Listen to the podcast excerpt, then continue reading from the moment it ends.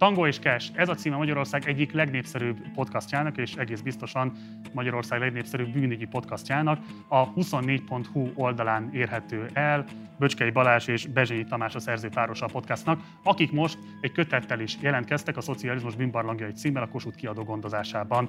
A következőkben a szerzőpárossal beszélgettünk a kötet legfontosabb felvetéseiről. Mindenképpen iratkozz a csatornára, eddig nem tetted volna meg, illetve a lehetőséged áll, akkor kérlek, hogy szállj be a finanszírozásunkba a Patreon oldalon telefonokon keresztül kezdjük.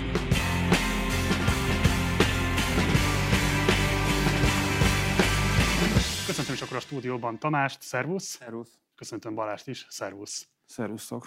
Uh, vágjunk bele a közepébe. A Tamás azt állítja a kötetben, hogy a betörő ugyebár folyton gyakorol és tanul, ezért is tekintették a betörőket, főleg a szociális időszakban az elkövető krémjének.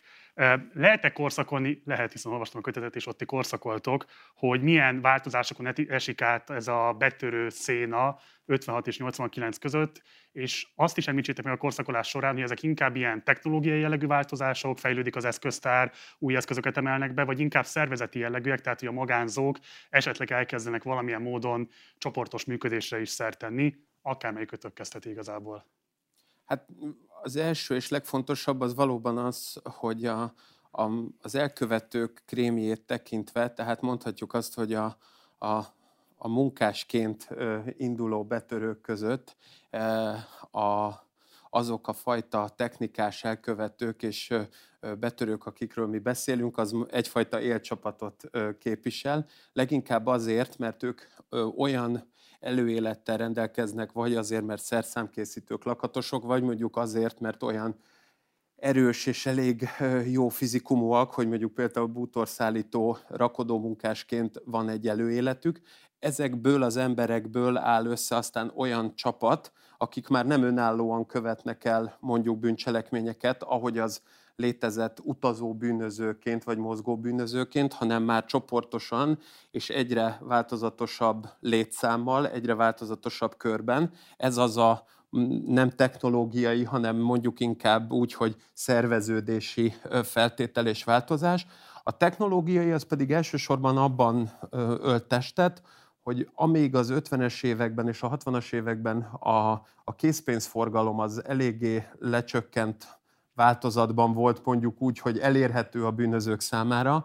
Tehát itt olyasmire érdemes gondolni, hogy például a vállalatok a havi fizetést azt előző nap kapták meg a Nemzeti Banktól, tehát csak a, az úgynevezett kiborítékolás, tehát amikor a, a, kiadták a, a, a, a munkásoknak a, a, azon félhavi vagy havi fizetését, akkor találkozhattak egyáltalán a munkások ez, egy ekkora összegű pénzzel annak a, az eltulajdonítása az egyre nehezebb volt, mert először még mondjuk csak egy pénzkazettában volt, aztán utána úgynevezett tűzálló pénzkazettában és már nagyobb páncélszekrényekbe, és az ezeknek a kinyitása, az ezekhez szükséges technikai eszközök beszerzése, az az, ami viszont már technológiai fejlődést igényelt mert azt akkor fontos megjegyeznünk, hogy inkább a tolvajlás, a betörés a jellemző, és kevés mondjuk a kifejezett erőszakos rablás, amikor mondjuk rátörnek az ilyen borítékoló személyzetre, és megpróbálják akár az életük veszélyeztetésével is elvenni tőlük ezt az összeget. Így van, így van. Tehát inkább az a valószínűbb, és az a, az a, a gyakoribb is az volt, hogy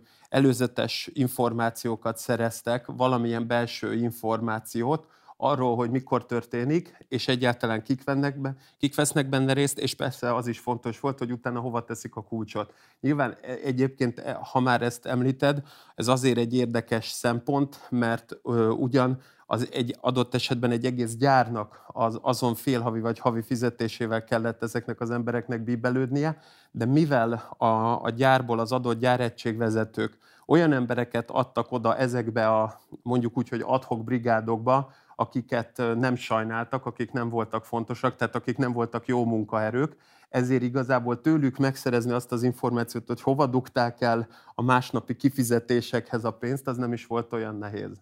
Balázs, régiós összevetésben lehet azt mondani, hogy a magyar bűntársadalom decensebb volt, mint mondjuk a régiós konkurencia? Hát nehezet kérdezel, hogyha nekem kell a csehszlovákiai vagy a romániai adatokkal összehasonlítani, talán még a Tamásnak is feladatába ütközne. Úgyhogy e, ilyen exaktan erre a kérdésre fog tudni válaszolni. Ellenben a korszakokra viszont visszautalnék. Ugye az egész könyv abban a, abban a beágyazottságban van, hogy ezek a bűnök ezek nem önmagában van lévők, hanem egy olyan társadalomban, társadalom, illetve a bűntársadalom egymással párbeszédben van. A társadalom alatt értheted a mindennapi embereknek a szintjét, mit halmoz föl, hány polgárosodás milyen szintjén, a sajátos kádári polgárosodásnak milyen szintjén vagyunk, de épp úgy mondjuk az állammal való kapcsolatot adott esetben a bűnözőknek, vagy éppenséggel a Tamás ugye előtanulmánya, ugye a, a betörők és mint a szervezet bűnözésnek a megágyazása, illetve kifutása vagy kihordása. És szerintem a korszakot azt mondhatnánk, hogy ahogy a Kádár korszaknak a fogyasztói társadalma kezd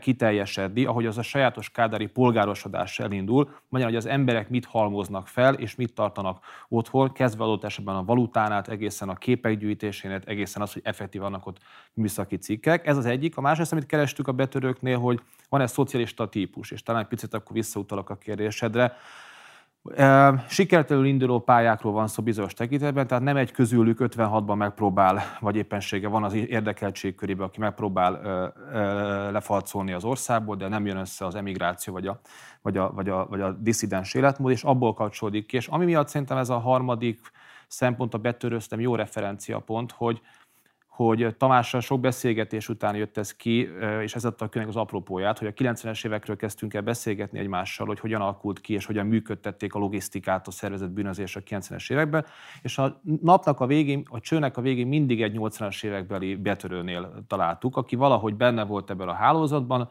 hiszen ez az a kör bírt azzal a logisztikai tudással, akiknek az új politikai kapitalizmusban más körülmények között, de mégiscsak szervezeteket és hálózatokat kellett működtetni. Tehát, hogyha valami mentén jól lehet, le lehet írni a szocializmusból a kapitalizmusba, vagy a diktatúrából, az autoriter rezsimből a demokráciába való átmenetet, az a maguk a betörőknek a, a világa, kultúrája, illetve azoknak a leágazásai. Minél jobban mentünk bele a 90-es évekbe, annál inkább süllyedtünk el a 80-as évekbe nagyon izgalmas az a vonulat a könyvben, hogy milyen próbálja a rendőrség lekövetni ezeket a folyamatokat, és eléggé lesújtó képet festetek róla. Ugye Balázs kérdezi a kötetben tőled, hogy mikor adatált, hogy a rendőrség rájött arra, hogy változtatni kell a szemléletén, hogy betörés esetén a nyomozásnál hasznosabb a felderítés, és erre te azt válaszolod, hogy ennek a legkésőbbi dátum a 81. december 3-a, amikor koordinációs megbeszélést tartanak az ORFK-n, Pest és BRFK nyomozói, mert lakásbetöréseket detektáltak mindkettőjük területén, de hogyha így jól nézzük, akkor ez majdnem egy 20 éves átmenet, vagy lehet, hogy 25 éves, negyed évszázados átmenet, mire egyáltalán eljut odáig a rendőrség, hogy ezt képes technológiában, vagy egyáltalán szemléletmódban lekövetni. Ez a nemzetközi tapasztalatokkal mennyiben vág egybe? Tehát, hogy ö, semmifajta magyar sajátosságról nincs szó, ez a nemzetközi, nem tudom én, bűnüldözésben is így jelent meg, vagy egy súlyos lemaradásban volt már akkor is a magyar rendőrség?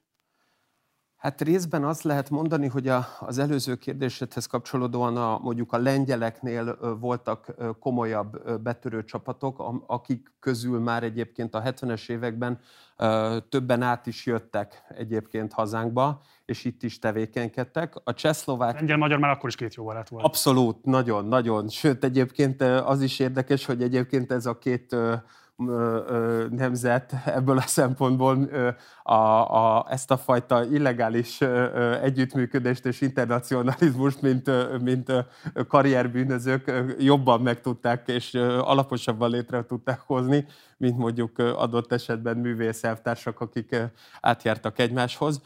Ezzel együtt tehát nem csak a, a korabeli jazz élet miatt volt érdekes Lengyelország, hanem azért is, mert a, zártörők és egyébként olyan zármágusok, azok átjártak hozzánk, itt segítettek, és lényegében megtanítottak magyar bűnözőket is arra, hogy a, a korabeli, már jobb bejárati ajtókon hogyan lehet úgy bejutni, hogy az ne feltétlenül legyen befeszítés, benyomás módszerével kivitelezve, ami egyrészt hangosabb, másrészt meg mondjuk úgy, hogy azért egy, egy, egy elég rusztikusabb megoldása a feladatnak. A, a, a másik probléma pedig az, amit mond az, hogy, hogy ugye ez azért testvérek között is valóban egy generációnyi időt vett igénybe. Nem mondanám azt, hogy ebben egyébként régiós szinten nagy lemaradásban lettünk volna, mert ö, alapvetően ö, a magyar ö, rendőrség ö, a felső vezetése nem szerette már az országon belüli koordinációt sem, de országokon átívelő koordinációt pedig kifejezetten tiltotta. Miért?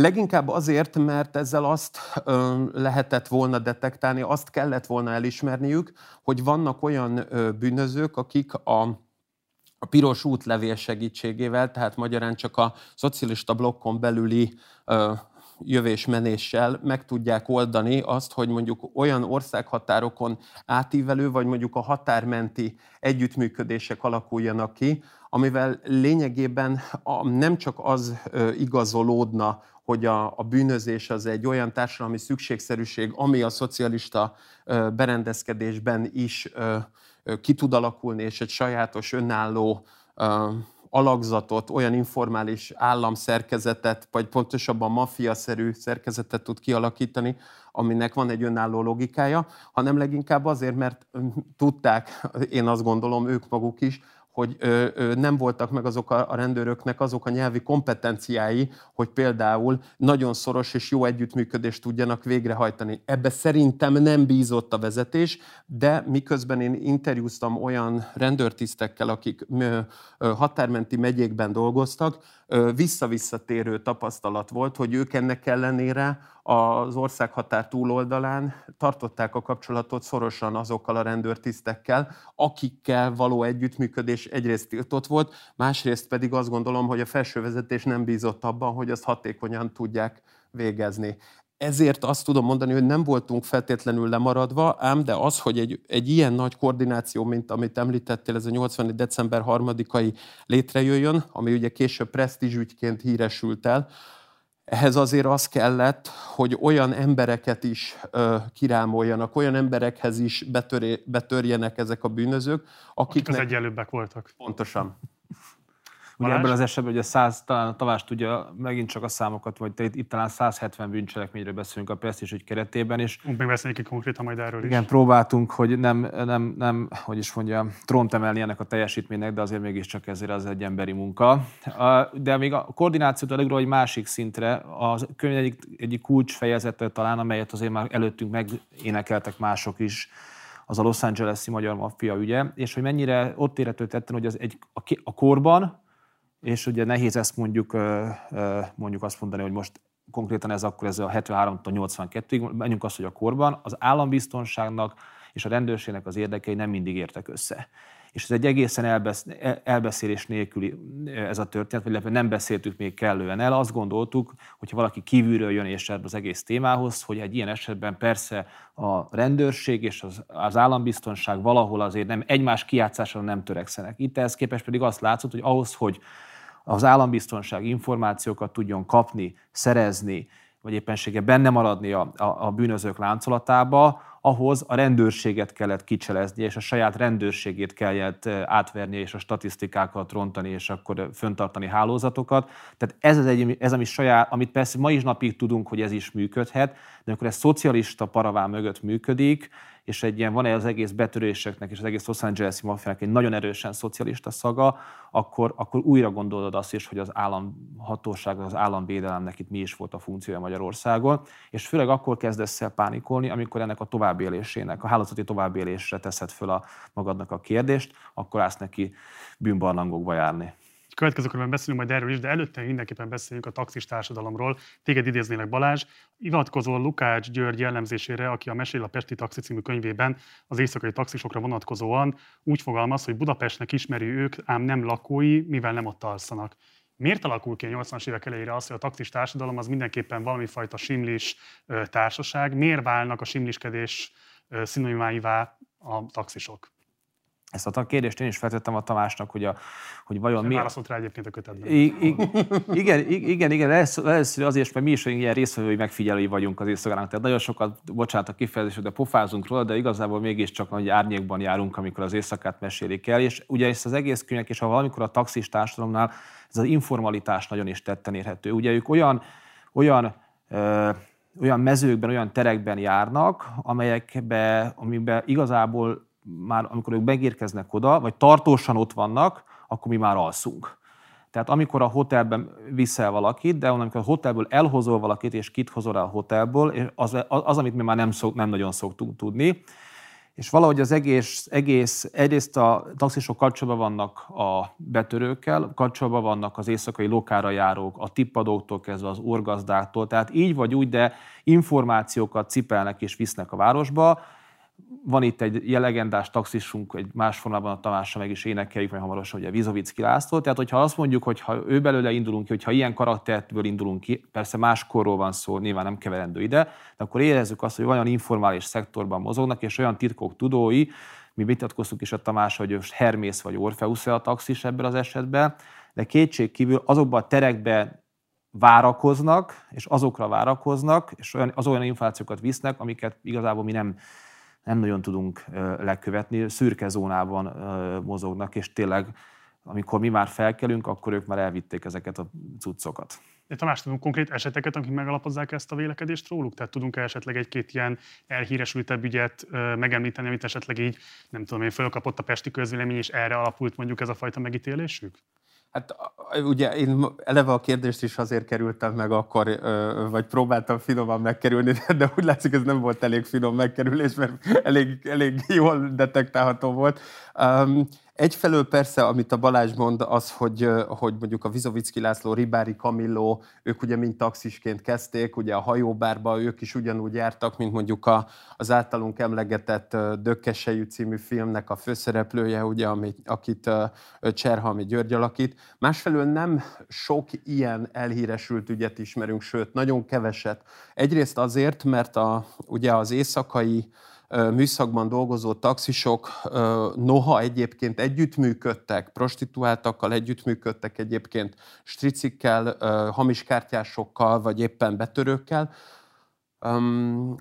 azért kaptak ők lényegében több pénzt, hogy, hogy ne emlékezzenek, ne figyeljenek, és valamiről ne tudjanak ellenben, egy biztos kezet jelentsenek, aki akkor kuplungol, amikor kell, és akkor fordul, amikor kell. Tehát ilyen értelemben mondjuk úgy, hogy kicsit humorizálva, de mégis a, a Ryan Goslingi Drive, ami egyébként egy remake, és a, a Ryan O'Neill-t így megkerülték, aki meg a Love Story hőseként ezt már egyszer nagyjából megjátsza ezt a karaktert, tehát ezt a néma őr, ezt a néma harcost, aki igazából csak kiszolgálja az alvilág személyeit és reprezentásait.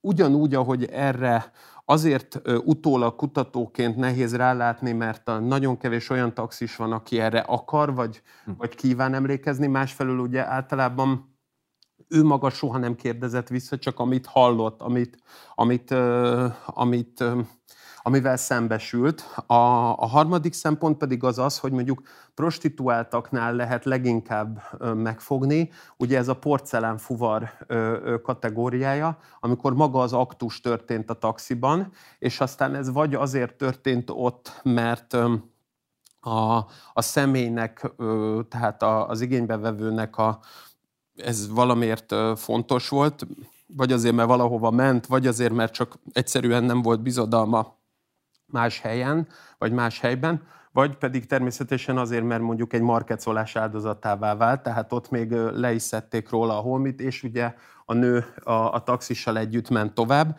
tehát lehetett több ilyen szempont, de ezek azok a szempontok, amik ugye megakadályozzák azt, hogy a, a taxisról ö, ilyen mértékben vagy ilyen módon ö, behatóbb képet kapjunk. Annak nagyobb ö, ö, lehetősége, vagy arra nagyobb valószínűség van, hogy betörők eredetileg taxisként kezdték. Tehát például a, a könyvben is említett, és a presztízsügy előtti úgymond nagyobb ügy a, a négy páncélos ügyében, a, például a Ladányi Attila, aki szállító munkás volt, ő először egy Kolbányi Ferenc révén került be ebbe az egész csapatba, aki egyébként a, a gróffal együtt ö, ö, taxis volt. Na most i- ilyen értelemben a taxisság az ugyanolyan, mint a bútorszállító munkás, tudja azt, hogy kit hova visz, akiket visz, azokról nagy eséllyel tudja azt, hogy most egyébként hazavitte őket, azt, ahogy fizetnek, abból lehet látni, hogy mekkora pénzösszeggel bírnak, azt a pénzt, azt mennyire rejtik el, mennyire dugják, mennyire nagyvonalúak, mennyire nem. Lehet figyelni már azt a mozgást, azt a beszédet, amit ott a taxiban lejátszanak, akár a, a sofőrrel, akár az egyik utastársukkal, tehát már ez önmagában segítő. A, a másik szempont az pedig az, hogy, hogy, hogy ezek megalapozhatják aztán azt a tudást, hogy hova érdemes betörni, és ilyen értelemben lehet egykori taxisokból kibontakozó nagyobb karrierutakra besz, ö, karrierutakról beszélni, de maguk a taxisok, amikor én például interjúztam velük, ők inkább a szervezeti problémákra tudtak rámutatni. Tehát például az, hogy a volán taxisok között nagyon sok olyan volt, aki művészeket vitt, és mondjuk a filmgyárnak dolgozott a volán taxi a főtaxival szemben, kevesebb ö, gépkocsival voltak, és mondjuk ott rá lehetett venni, vagy adott esetben nem is kellett rávenni a művészt, hogy hát menjünk le az aranybikába, mert ott olyan nagyon finom a kávé, meg valamilyen kaja. És ezt egyébként ö, ö, már sajnos elhúny, de hazánk egyik legjobb filmrendezője, a forgatókönyvírójával közösen nagyon sokszor megcsinálták ezt a Budapest-Debrecen útvonalat. A, a Linda sorozatból is ugye ismerjük a Szerenyei Béla karakterét, és ugye Gál Györgynek köszönhetően Gabriel taxiként lesz aztán elhíresülve, Hát ha valamit tudunk a Gabriel taxiról, az az, hogy a rendszerváltás egyik ilyen hiéna harcának az egyik először ö, résztvevője, majd elszenvedője. Tehát inkább az a helyzet, hogy pont emiatt a, a problematikus működés, tehát a holterhek, a technikai fejlődés mellett az a szerkezet, amiben, a, a, amiben működtek ezek a taxis cégek, na azoknak a problematikájáról sokkal többet tudnak mondani, mint sajnos a bűnöző csoportokról. Térjünk át a politikai és a bűnöző társadalom összefonódásaira, ugye mert te is utaltál arra, hogy itt az állambiztonsági szervek kapcsán jól detektálhatóak az együttműködések, erről beszéltetek a podcastotokban és írtok is a kötetben, de följebb szinteken a politikai, a gazdasági elit és a egyre jobban szerveződő bűntársadalom között milyen kapcsolódásokról lehet beszámolni, vagy odáig ez nem ért el?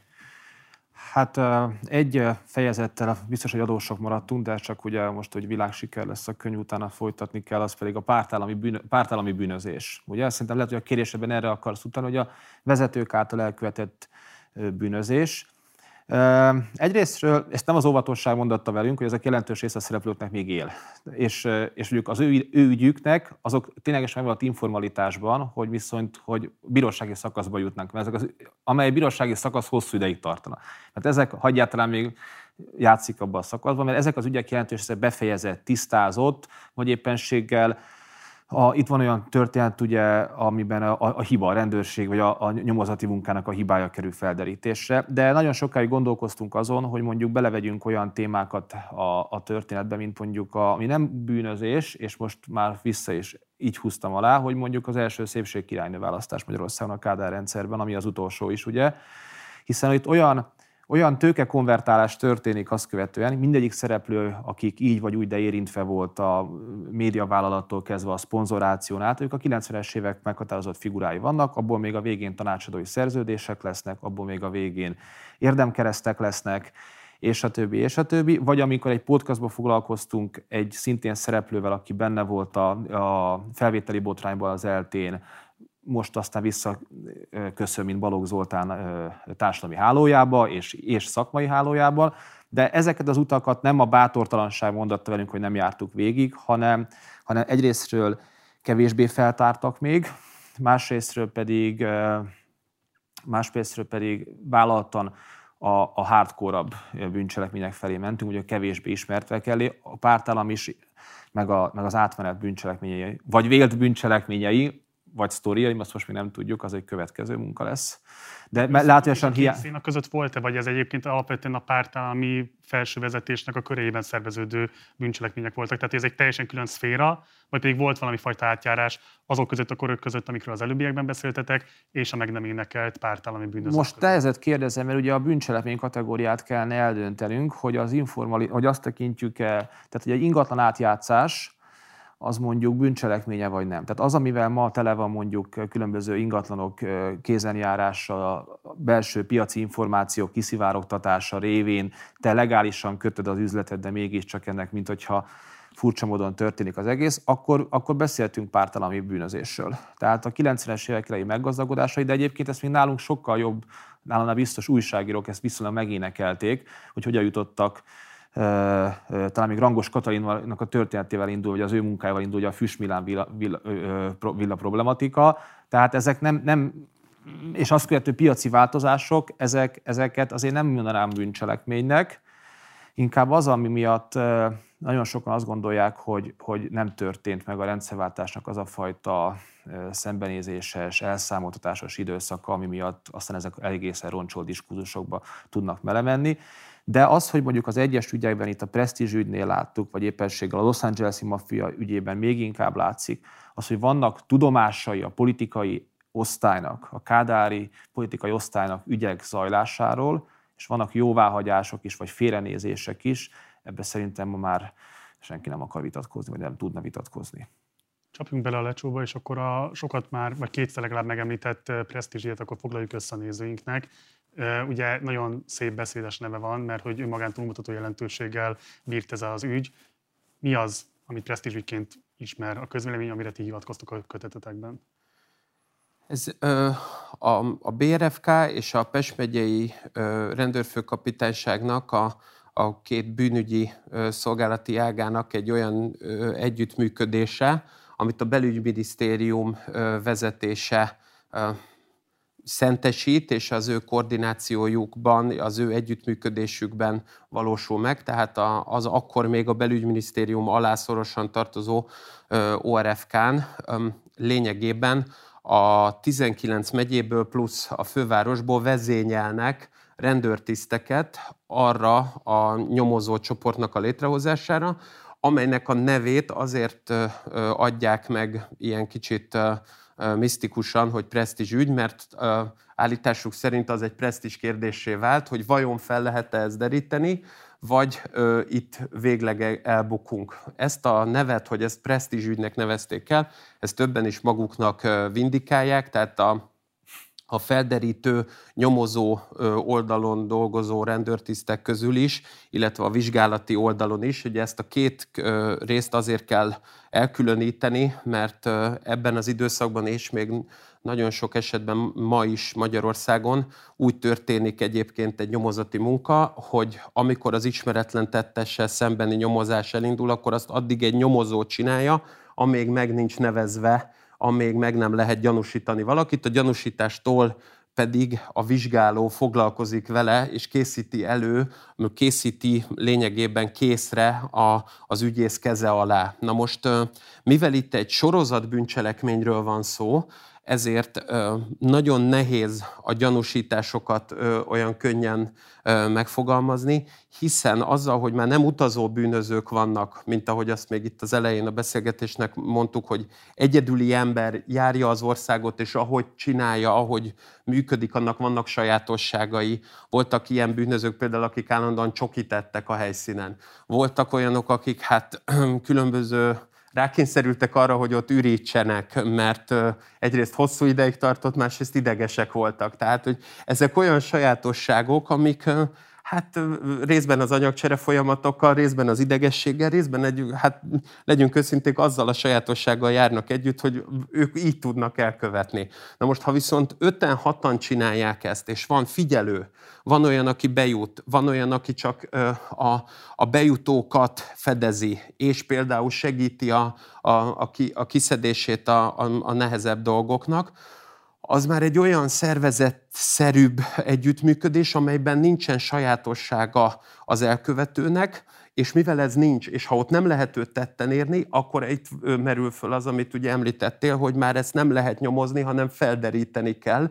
Magyarán követni, figyelni kell ezeket az embereket. Tehát nem a már elkövetett bűncselekményből kell kiindulni, hanem azt kell tudni, hogy kik azok az emberek, akik elkövetnek ilyeneket, azokat kell tolnunk, azokat kell figyelnünk, azoknak kell a, lakását, adott esetben azt a vendéglátóhelyet, ahol gyakran előfordulnak beteknikázni, és információt szerezni. Tehát magyarán a jövőbeni elkövetésre fogunk képet kapni. Na ezért van az, hogy ez mivel ennyire nehézkes és ennyire jövőorientált, a, a nyomozó az sokkal könnyebben mondta azt, hogy meggyanúsítom, ezzel és ezzel a bűncselekménnyel, mert hogy ezen korábbi bűncselekmények olyanok, amelyek arra utalnak, hogy itt a beszélgetéseikből, vagy itt abból, ahogy beszéltek mondjuk egy általunk használt besugóval, informátorral, az alapján az valószínűsíthető, hogy ők követték el. Tehát mondjuk úgy, hogy könnyű kézzel lettek meggyanúsítva, de ez a könnyű kéz már nem ö, működhetett a vádemelésnél, és pláne nem az ítéletnél. Ezért van az, hogy a önmagában hét csapatot detektáltak, és valóban ebben a hét csapatban, és a hét vezér, vezérében egyébként, ez is már egy kicsit szimbolikus, a hét vezér az úgy volt elképzelve, hogy ők nagy volumenű betörők. Nekem lehetőségem volt ebből a hétből még hárommal beszélni, ebből a háromból egyébként a, a, az a három, és rajtuk keresztül tudom, hogy a, a másik négynek is egy jelentős része egyáltalán nem betörő ö, ö, mondjuk úgy, hogy funkcionárius volt, nem ez volt a fő tevékenysége. Hamiskártyás volt, csempészet, egyéb más dolgokat csinált, csak ő, mint egy hálózati csomópont, az ő kezében futottak össze mondjuk a betörőkhöz kapcsolódó információk. De van köztük például egy olyan nyolcadik kerületi, ha már ugye itt vagyunk a Józsefvárosban, és ő ráadásul elég közel itt a Kulik Gyula téren, ami most már ugye Kávária tér megint, ott például a pinka pénz, tehát azt a, a kártyázásért szedett adót ö, ö, felügyelte, ő például elmondta, hogy Tomi, hát itt lehet azt mondani, hogy ez a betörés tan fontos volt, de egyébként egy nap hamis kártyázásból, vagy szkanderezésből, mert ugye ez akkor még egy nagy ö, ö, forint volt, hogy erre fogadtak, ö, vagy adott esetben pirosozásból, bármi másból, majdnem napi szinten megjött olyan, akkora pénz nekem, hogy én egy hét alatt arra a pénzre, ami egy betörésből megjött, azt én ö, lefettem volna. Tehát nem, nem, nem szorultam rá, nem volt olyan fontos a betörés. Ezért azt is lehet mondani, hogy ha bár ez a nagy bűncselekmény hálózat az, az valóban 7 csapatból állt, és több mint 170 betörésből, és még ehhez járulékos egyéb 40-43 bűncs, olyan bűncselekményből, amiben autók átírása, mert már akkor történt ilyen, hogy a motorszámot, az alvásszámot átírták, ilyenből áll össze, de ez a nagy halmaz, ez a rettenetesen sok betörés, ez mégis olyan emberek kezében összpontosult, akikről a, hatóságok csak feltételezték, hogy nagy betörők, pontosan azért, mert a nyomozók könnyű kézzel gyanúsítottak, a vizsgálók pedig már beszorultak abba, hogy azt minél biztosabban alá tudják dúcolni az ügyészeknek.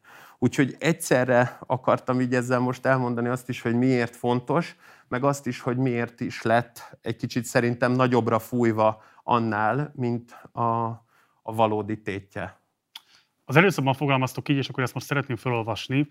A kádárrendszerben kialakult szervezett bűnözés, illetve az ahhoz intézményesen, lazán vagy szorosan kapcsolódó bűntársadalmi másik elitek jeleskedtek a rendszerváltásban. Szereplői ott voltak a privatizációnál, az első szürkezónás, sajátos, posztszocialista tőkefelhalmozásnál, vittek lányokat berlini falat bontani, egyezkedtek kapitányságokkal, nyitottak ajtót kampánytámogatásra jelentkező politikusoknak, voltak benne ügynök jelentésekben, majd azok elsüllyesztésében. Hurcolták nyugatra a késő kádárkori politikai osztály és állambiztonság jóváhagyásával a keleti kincseket, majd az abból is kapott valutát pörgették be az épülő politikai kapitalizmusba ahhoz, hogy megértsük azt, hogy az IMF, a Világbank és az ellenzéki kerekasztal mellett a szervezet bűnözésnek mekkora jelentősége is volt az átmenetben, ahhoz nem kezdhetünk 89-90-ben. És akkor most Balázshoz fordulok, hogy ugye a rendszerváltás egy baloldali kritikája az, hogy ez a neoliberális technokrata elit hogyan segítette akár direkt pénzeszközökkel, tanácsadással, workshopokkal, bármilyen más módon a gazdasági váltást. Ennek következményeként hogyan alakult ki az a szociális katasztrófa, ami egymillió munkai elvesztésében és így tovább manifestálódott. De az egy kevéssé ismert aspektus a rendszerváltásnak, és én úgy érzem, hogy ti erre utaltok itt is, meg a podcast többi adásában is, hogy már pedig ez a alvilági félig szervezet vagy szervezet bűnözői osztály, ennek meghatározó szerepe volt a politikai elit kialakításában, vagy pontosabban abban, hogy milyen politikai elitek tudtak megerősödni. Viszont soha nem utaltatok arra, hogy ez inkább egyébként az post-MSZMP hatalmát átmenteni kívánó elit környékén jelent meg, vagy pedig az új versenyzők rajtvonalhoz állásában segítettek, tehát esetleg itt most az SDS, a Fidesz, vagy az MDF érintettségéről lehet inkább beszélnünk. Mi az, amit el tudtok úgy mondani, és akkor itt most a Vizovicki meg a pártállami elittel kapcsolatos ilyen pereskedési ügyekre is gondolok. Tehát mi az, amit el tudtok erről úgy mondani, hogy az megállja a helyét, és ne kelljen innen rögtön a bíróságra mennetek? Hát akkor én rögtön idézem, idézek a Tamástól, és akkor megfejem egy kicsit a, a, nyomom, nyomom tovább a terhet. Ugye a mi ismer, megismerkedésünk egy Stadler Józsefről folytatott beszélgetéshez kapcsolódik, ami a akkor a Klubrádió konkrét című műsorában volt, és a Stadler József ugye, amikor elkezdett viszonylag szorosabb kapcsolatot kiépíteni a, a, a, a korá, az apec majd ezt követően ugye a rendőrséggel és ezt követően a kihallgatásokkal, akkor ugye úgy fogalmazott egy alkalommal, hogy ő mindenkinek adott. Hát ő, ő, minden, ő Fidesznek is adott forintot, ugye. Tehát az a kérdésedre a válasz, hogy akkor most, most be tudunk-e specializálni egy pártot, aki egyébként... Akkor kivéve a Fidesznek, nem egyébként, akkor, akkor ezt mondta egyébként. Ja, akkor így igen. igen. Így, kell, így keletkeznek a beterhelések. hogy, hogy szerintem ez egy, nem gondolnám azt, hogy ne lenne ezben nagy koalíciós történet. Egyrészt a Magyar Szocialista Párt, vagy illetve a Magyar Szocialista Munkáspárt körüli tőkekonvertálás, és, és ugye, hogy is mondjam, szóval ott a tőke megvan. Szóval, hogyha gondoljunk mondjuk a Szalai Erzsébet később egy technokráciára való dolgot, akkor annak, hogy, hogy, hogy ott hogyan él tovább egy elit, az nincsen ellentétben. Számos olyan párt van, ami ugye, hogy is mondjam, zöldmezős beruházás képen, képen él, amire mi akarunk utalni, és utalunk is a könyvben is, és utalnak megszólalók is, hogy itt a, itt a egyedül pénze, hogy politikát tudjon csinálni, ez az alvilágnak volt bizonyos tekintetben. Tehát lehet azt mondani, hogy külföldről támogatták a, a német pártalapítványok a program megírását, meg a kinyomtatását, de a politika az egy 90-es beállt társadalom, aminek, egy olyan társadalom, aminek a pártoknak nincsen beágyazottsága, nincsen lekötése a választókhoz, nincsenek a választóknak pártidentitása, ott egy nagyon erős, mai szemmel persze bagatel, de onnan nézve, hogy nagyon erős médiakampányt kell csinálni. Ez vagy médiát kell vásárolnom, ez vagy kampányt, maga a párt kifizetése, és az ott a valutát felhalmozó szürke zónában mozgók van egyrésztről, szerintem ide tudnánk is bemondani nevet, de tekintette vagyunk, hogy holnap is akarsz partizánadást is, meg mi is akarunk majd máshova is menni még. Másrésztről pedig mondunk valamit a vendéglátóiparban benne áll, ugye a, a, a, a, a korabeli szervezet, ez már nem szervezett bűnözés, de a bűnözők benne állnak. Meggyőződésünk, hogy forintot adtak és beszálltak pártok finanszírozásába. Uh, ahogyan az is egyértelmű, hogy bizonyos állambiztonsági iratok és eltűnésében jelentős szerepet játszott, egyszerűen nem volt érintett, nem volt, nem volt érdeke a hálózat, a konvertálódó vagy átalakuló hálózatnak az, hogy, hogy ők együttműködtek műkereskedelemben. Persze, vagy információkán, vagy nem, ez amit már sosem fogunk megtudni, a bűnözőkkel az, az, az tudottá váljon. Udvaratlan leszek, mert ugye a pártalamos kérdés és a, és a betöréses kérdés. Azt mondtad, hogy szerinted, hogy van-e érintettsége. Szerintem akár adott esetben a, a, a pártalami vezetők, vagy a középszintű vezetők, vagy bizonyos rendőri vezetők érintettsége akkor is van. Ugye én most a Tamásnak a magyar nyelve vagyok ebben a műsorban is, vagy éppen utóhangja, és a könyvben is, mert hogy éppen a, a, egy másik betörés sorozattal ö, kutakodik ugye a Tamás, ugye a úgynevezett rendőrbetörők, ugye, amelyben ö, rendőrtisztek fiai, akik a, akik a, a súlypontját ö, képezik az eseményeknek, aztán valahogy a bírósági ítéletnél valahogy mégis ők kapják a legkevesebbet, vagy mégsem őket terhelik be őket leginkább, és hogyan van az, hogy az, az apák és fiúk a szónak nem, semmiféleképpen nem Csurka Istváni, hanem politikai együttműködési alapon sokkal jobban tudnak kijönni egy ítéletből, mint maguk egyébként, akiknek nincsen meg ez a pártállami kapcsolati tőkéjük, sem a rendőrség, sem az ügyészség és minden más felé. Tehát szerintem ilyen értelemben biztos, hogy ez a történetek, ez egy kicsit ilyen, hogy is mondjam, nem, nem szabad befejeznünk ezt a gondolkodást, vagy ezt a munkát. Egy rövid választ kérek a Tamástól. Lehet-e azt állítani, hogy jelentősebb volt az én vett alvilágnak a finanszírozói szerepe, mint ahogyan azt feltételezzük, például mondjuk a különböző nyugati érdekcsoportok, tőkés csoportok felől, hogy ők kvázi megvásárolták a pozícióikat az új magyar politikai elitben. Lehet-e arról beszélni, hogy itt van egy olyan jelenleg még empirikusan nem biztos, hogy igazolható, de jó megalapozottsággal feltételezhető involvációja ennek a szervezett alvilágnak, ami még rejtegetett meglepetéseket a politika történet szempontjából.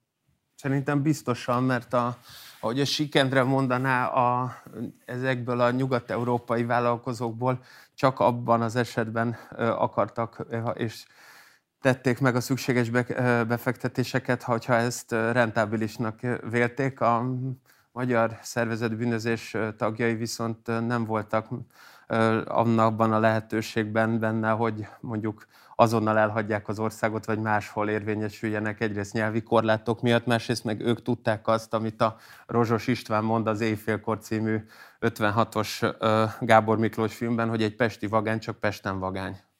És akkor egy abszolút záró kérdés Baláshoz. Az elmúlt napokban a baloldali közegen belül fölmerült több kritika a Partizán néhány adásával szemben. Például volt egy adásunk, amelyben a Kádárkor rasszizmusával foglalkoztunk, most lesz péntektől egy három részes sorozatunk, amelyben a punk széna kialakulásáról beszélünk, és ezt többen uh, sérelmezték, hogy ezzel kvázi a Partizán hozzájárul a Kádárkor lejáratásához, ami amúgy is egy elég erőteljes szélsőjobboldali vád ezzel a korszakkal szemben is, hogy fontos lenne akár a meglévő bűnök el nem tagadásával, de mégiscsak elismerni azt, hogy ez egy nagyon fontos emancipatórikus, jóléti korszaka is volt egyben a, a magyar társadalomnak a 20. században. Nyilvánvalóan a ti köteteteket is érhetik ilyen kritikák majd, ezért kérdezem tőled, hogy mit válaszolnál azoknak, akik felvetik azt, hogy miért pont a kádárkori bűnözéssel kell foglalkozni, miközben mondjuk a rendszerváltás óta sokkal súlyosabb összegek, ráadásul sokkal súlyosabb társadalmi következményekkel járó összegek, vagy egyéb hogy mondjam én, magánosítások történtek, amelyeknek következtében ezek kevésbé tematizált történetek. Ellenben a Kádárkor bűneiről a mai napig vissza-visszatérően orbaszájba lehet hallani, de pont ezekről az átmeneti bűnökről meg valahogyan kevésbé. Mit válaszolsz ezeknek a kritikusoknak? Hát követtem ezt a, ezt a partizántért kritikát, és túl azon ugye még továbbment ez a kritikai pont erején, mert ugye NER legitimációval vádolja a partizánt akkor, amikor arról beszél, hogy a Kádár rendszernek lehet egy másik olvasata is. Na most, hogyha ezt újra megismételném, hogy a partizán NER legitimáció, akkor válaszoltam a kérdésedre. De persze nem akarok ennyire lekezelő lenni ezzel, ezzel, a, ezzel a abszurditással kapcsolatban senki nem tagadja a Kádár rendszerkori modernizációt projektet, senki nem tagadja azt a fajta szociális, sajátos, kelet-európai szocialista emancipációt, amely végbe ment az egyes társadalomba, de ahogy nézhetjük például, és már nézik azt, hogy a nők terén milyen társadalmi egyenlőtlenségi mechanizmusok termelődtek össze, hogy a romák terén milyen társadalmi egyenlőtlenségek termelődtek újra a Kádár rendszerben, hogy maga egyébként, ha nincs, hogyha minden olyan emancipatorikus lett volna, akkor ugye Soltó nevét ma nem tudnánk, úgy sajnos az a helyzet, hogy el kell beszélni azt is, hogy a Kádár rendszernek milyen sajátos bűntársadalmi jellege volt, amely sajnos épp úgy adott esetben társadalmi legitimációt, vagy éppen közönyt váltott ki, mint az egyébként, hogy, hogy nem tudom, három forint a kifli, vagy nem tudom. Csak hát egy kicsit inverse.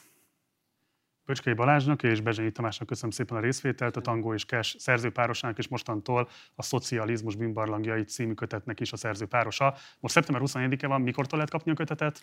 Holnap, tovább, holnap a nyomda már igényli, igényli, úgyhogy péntektől lehet söpörni a boltokat. Szeptember 25-től a könyvesboltokban lehet keresni a kötetet, és gondolom majd online is a kiadónak a honlapján keresztül a szocializmus bűnbarlangjai, ez a kötet címe. Köszönöm szépen a figyelmet, ez volt már a Partizán Markoló, mindenképpen iratkozva a csatornára, eddig nem tetted volna meg, illetve a lehetőséget már akkor kérlek, hogy szállj be a finanszírozásunkba a Patreon oldalunkon keresztül, ennek a linkje megtalálható itt a leírásban. Használd a like és a dislike gombokat a videó alatt a véleményed kifejezésére, illetve kérlek, hogy mindenképpen jelez vissza, van bármilyen észrevételed vagy kérdésed, komment szekcióban. Van egy Facebook oldalunk, illetve egy Facebook csoportunk, utóbbinak Partizán Társalgó a címe. Ide is várunk, és akkor ott tudunk beszélgetni az éppen aktuális kérdésekről. Holnap érkezik a Szennyhullám címmel a magyar punk széna történeti bemutató dokumentumfilm sorozatunk első része. A következő két hétben mindig péntekenként érkezik majd az újabb és újabb epizód. Remélem, hogy izgalmasra fogjátok majd találni. Munkatársai nevében köszönöm szépen a figyelmeteket, hamarosan találkozunk, addig is, ciao.